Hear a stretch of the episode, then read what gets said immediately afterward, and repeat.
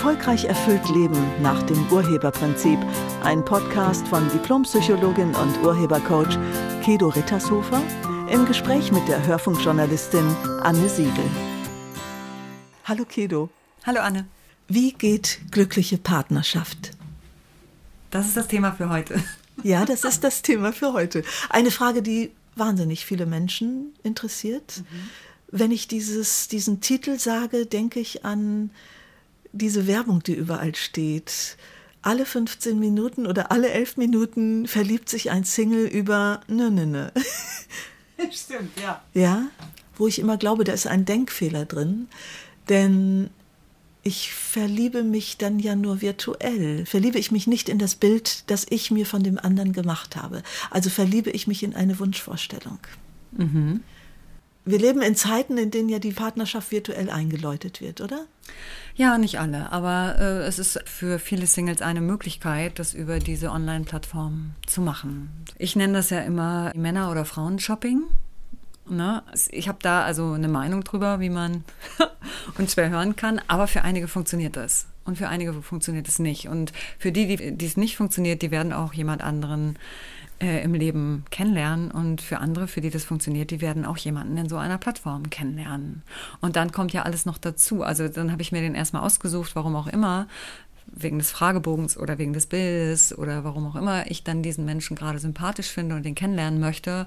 Und dann geht das los, was auch im normalen Leben losgeht. Wir müssen uns irgendwo treffen und dann innerhalb der ersten zehn Sekunden entscheidet irgendetwas in mir, ob ich diesen Menschen sympathisch finde oder nicht. Das weiß ich sofort. Ja, und dann verlieb ich mich oder eben nicht. Das ist etwas, was ich selber mache. Das hat mit dem anderen übrigens nichts zu tun. Wieso hat das mit dem anderen nichts zu tun? Ob ich mich verliebe oder nicht, hängt nicht vom anderen ab, sondern nur von mir. Das heißt, der andere kann mich nicht verliebt machen. Könnte er mich verliebt machen, wäre das ganze Café, in dem wir uns treffen, plötzlich in diesen Menschen verliebt. Aber das ist das, was uns immer eingeredet wird. Dass der andere etwas in uns auslöst. Ich meine, man muss sich ja nur jedes Märchen anschauen und dann sahen sie sich und plingen. Ganz genau. Wir legen ganz viel in dieses S, was passiert. Es gibt nur gar kein S, was passiert. Du bist das. Du bist der Urheber deines Lebens. Also du verliebst dich und du entliebst dich. Das hieße aber, ich gehe aus dem Haus in ein Café mit dem Vorhaben, heute will ich mich verlieben. Ja, kannst du machen. Sehr interessante Tipps sind das hier. Ja. Was passiert mit uns da? Also aus dem Urheberstandpunkt. Ja, heute, also erstmal heute will ich mich verlieben ist eine Wortwahl, dann willst du dich nur verlieben. Okay dann kann das sein, dass, dass du dich heute ganz besonders verlieben willst. Das heißt aber nicht, dass du dich verliebst. Das heißt nur, du willst das. Das ist so ähnlich wie ganz viele, wenn die sich Treue schwören als Paare, sagen, ich will dir treu sein.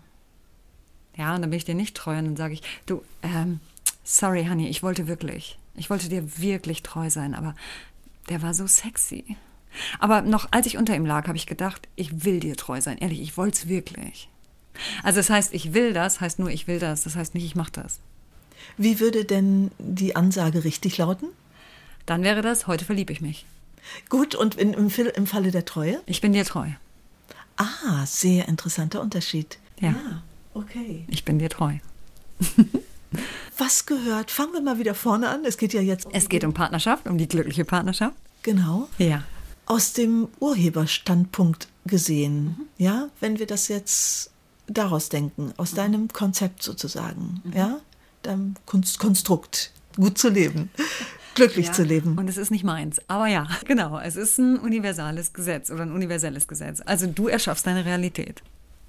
Das ist das Gesetz. Und so erschaffst du dir halt auch Partnerschaft. Also es liegt an dir. Partnerschaft ist, da sind einige Menschen ein bisschen arrogant, finde ich, weil alles müssen wir lernen. Autofahren muss man lernen, in der Schule, was weiß ich, schreiben muss man lernen, lesen muss man lernen, alles müssen wir lernen. Aber bei Partnerschaft, da denken wir, nö, das können wir ja. Das kann man ja einfach so. Nee, kannst du nicht. Also du hast dir das als Kind vielleicht angeguckt bei deinen Eltern. Das waren wahrscheinlich die ersten Menschen, die du in Partnerschaft erlebt hast. Und da guckst du dir an, wie Partnerschaft ist. Also wie sind die miteinander? Und Partnerschaft ist kein Endprodukt. Das ist nicht etwas, das hast du und fertig, sondern das ist ein Tagesworkshop, jeden Tag. Partnerschaft ist etwas zwischen euch beiden, wie ihr das miteinander macht. Und es gibt bestimmte Bedingungen gegenseitig zu erfüllen, um überhaupt in Partnerschaft zu sein, also miteinander. Und wenn wir ganz frisch verliebt sind, zum Beispiel, gegenseitig ganz frisch verliebt, dann haben wir sowas wie eine glückliche Partnerschaft. Ja, dann, und diese glückliche Partnerschaft, die steht auf vier Säulen, sagt man. Also es gibt vier Säulen, auf denen eine glückliche Partnerschaft steht. Die erste Säule ist Nummer eins. Erklär mir Nummer eins. Mhm. Nummer eins bedeutet, der andere ist das Allerwichtigste in meinem Leben. Also es ist, wenn ich ganz frisch verliebt bin und, und wir sind so kratzfrisch zusammen, dann werde ich morgens wach und der erste Gedanke gilt diesem anderen Menschen. Und tagsüber denke ich andauernd an diesen Menschen. Was macht der wohl gerade? Geht's ihm wohl gerade? Und abends äh, liege ich im Bett und auch mein letzter Gedanke gilt diesem Menschen. Und wenn der anruft, lasse ich alles stehen und liegen. Und wenn der sagt, du hast du Zeit, auch wenn ich was anderes vorhatte, ich sage das ab. Das ist Nummer eins. Das haben wir, wenn wir total frisch verliebt sind, machen wir das. Was können wir dafür tun, dass dieses Gefühl erhalten bleibt? Ja, genau. Ähm, ja, die Frage ist richtig, wenn du es sagst, weil du erhältst es oder du erhältst es nicht. Es liegt an dir, ob du den anderen so Nummer eins sein lässt oder nicht. Und das ist die Frage, darf der andere oder das andere Geschlecht mit dir gewinnen oder nicht? Über Verliebtheit haben wir eine Meinung oder wir sind, leben in einer Überzeugung über diese Verliebtheit. Wir äh, in unserer Gesellschaft sagen, das hört irgendwann auf. Das ist eine begrenzte Zeit, drei bis sechs Monate. Das ist die Verliebtheitsphase und danach sind die wieder aus dieser rosa Wolke rausgekommen und dann geht erst das wahre Leben los. So, und jetzt, du kannst dir das erhalten, du kannst dauerhaft verliebt sein in deinen Partner, du kannst wirklich, die Verliebtheitsphase kann ewig dauern. Das wollte ich gerade fragen. Ist das wissenschaftlich untersucht? Bei mir dauert das schon ziemlich viel länger jetzt. Es ist wissenschaftlich tatsächlich untersucht worden. Es gibt Wissenschaftler untersuchen alles, auch sowas, wie lange hält die Verliebtheitsphase und man hat sich auf drei bis sechs Monate geeinigt. So, und es geht auch länger.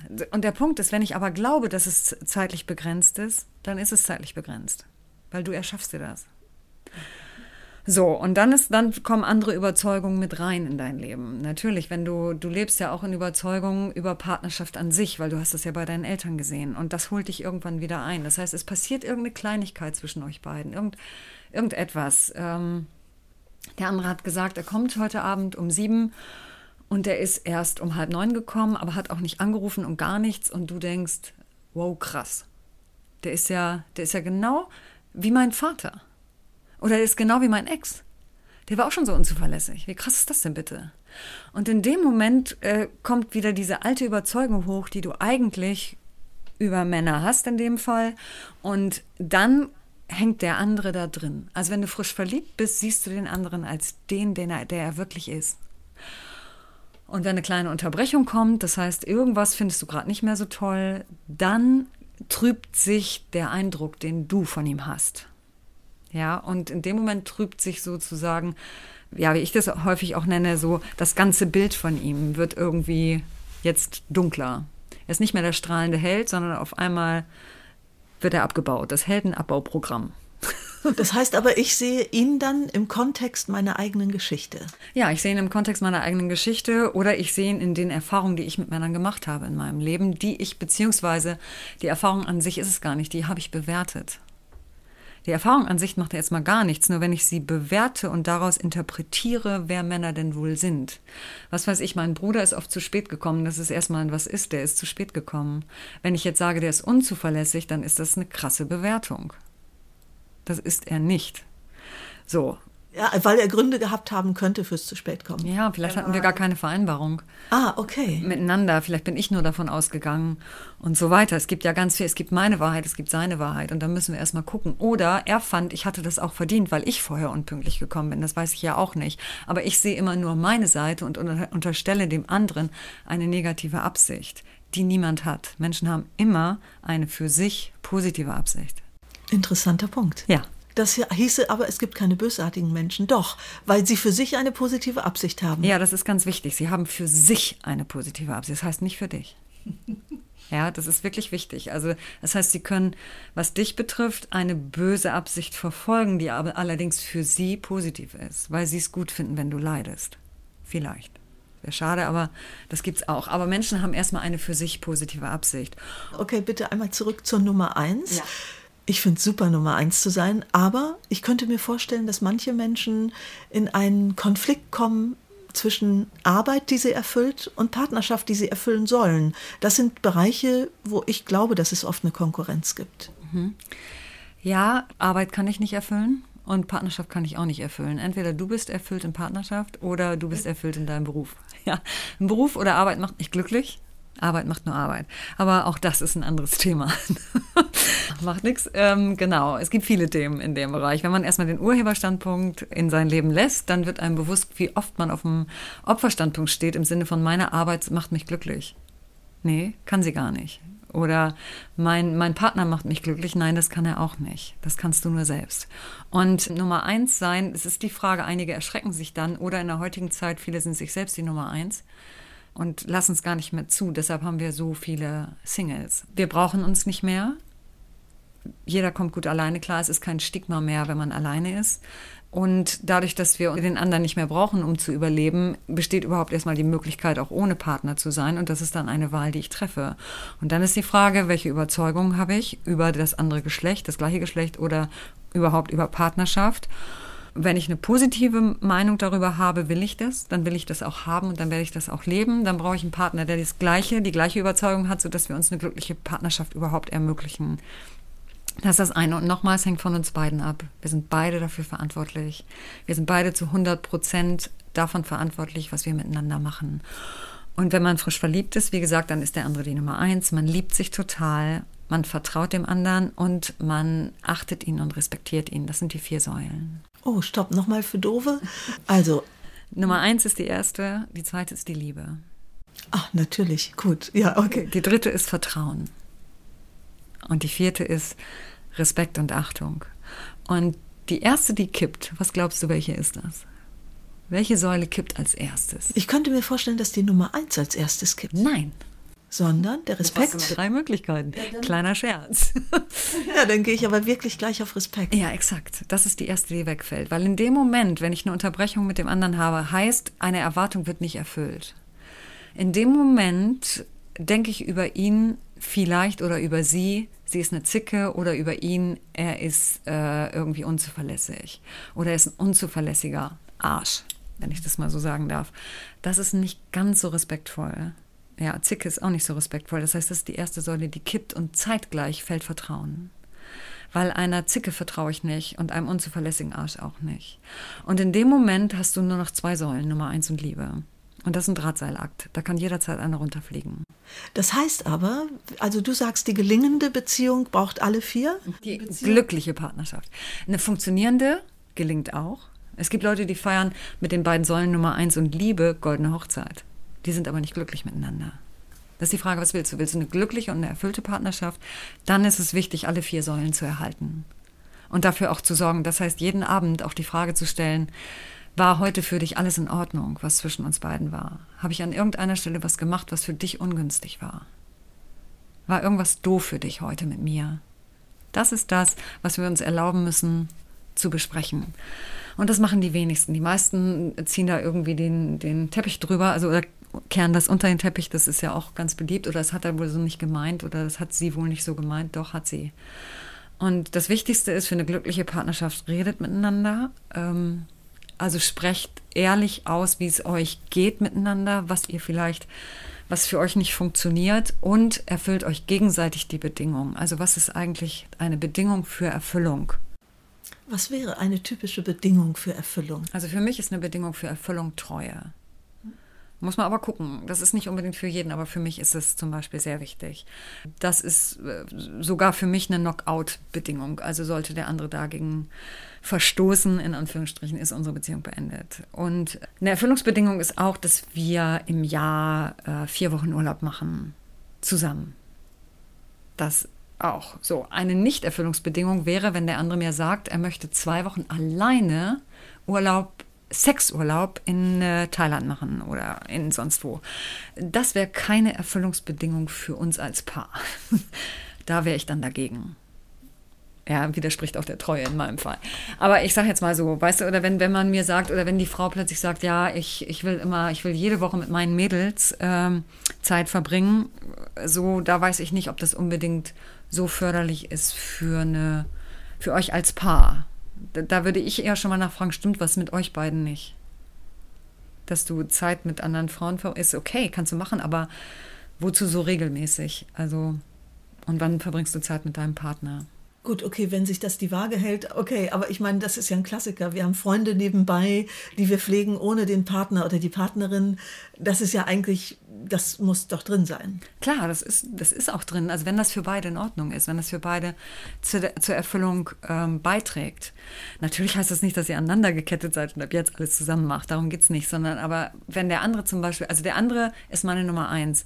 Wenn mich eine Freundin anruft und sagt, okay, du hast Lust mit, mit mir äh, heute Abend ins Kino zu gehen, dann sage ich zu ihr, du, ich frage erst meinen Mann und äh, ich rufe dich gleich wieder an.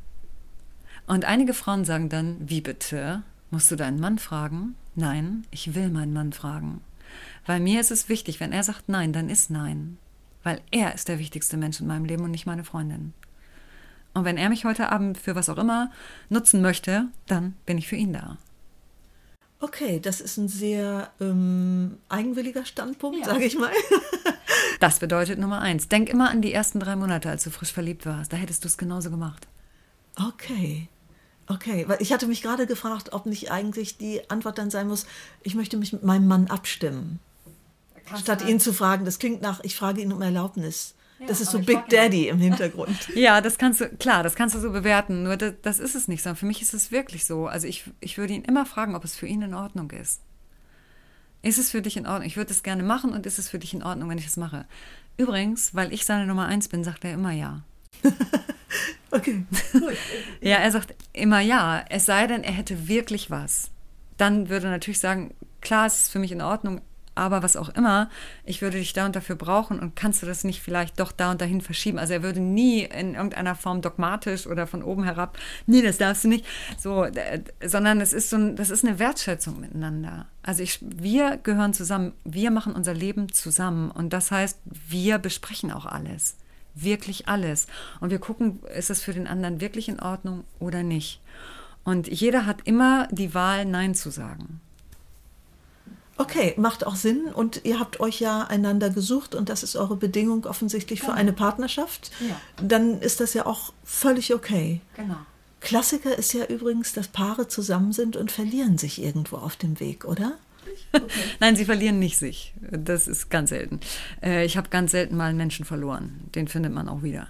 Ja, mhm. also es ist genauso wie die Liebe. Die Liebe geht nicht verloren. Die geht auch nicht vorbei. Ja, die, ich habe auch ganz selten Liebe irgendwie vorbeigehen sehen. Das sind so Konzepte, die wir haben über die Liebe. Die Liebe ist etwas, was zwischen uns beiden, was wir zwischeneinander entstehen lassen oder eben nicht. So, das heißt, es ist nichts außerhalb von mir. Und wenn ich Kinder bekomme, für viele Frauen, ist es so, dann werden die Kinder meine Nummer eins, dann sind die auf einmal wichtiger als mein Partner. Oder bei vielen Männern ist es auch gerne so, dass dann der Job plötzlich wichtiger wird oder die Karriere wichtiger wird. Das heißt, äh, nach dieser Verliebtheitsphase geht eben die Nummer eins in den Hintergrund oder wird neu besetzt. Und wenn das, also durch Achtung und Respektsverlust, verliere ich dann natürlich auch, äh, dann ist dieser Mensch mir nicht mehr so wichtig, weil wenn ich denke, das ist ein Idiot oder ein unzuverlässiger Arsch, was wir vorhin hatten, dann, dann habe ich den auch nicht mehr so sehr auf Nummer eins. Im Notfall wäre er das zwar, aber letztlich an sich ist da eine Lücke zwischen uns beiden. Und diese Lücke fülle ich mit den Kindern. Und er füllt es mit der Arbeit.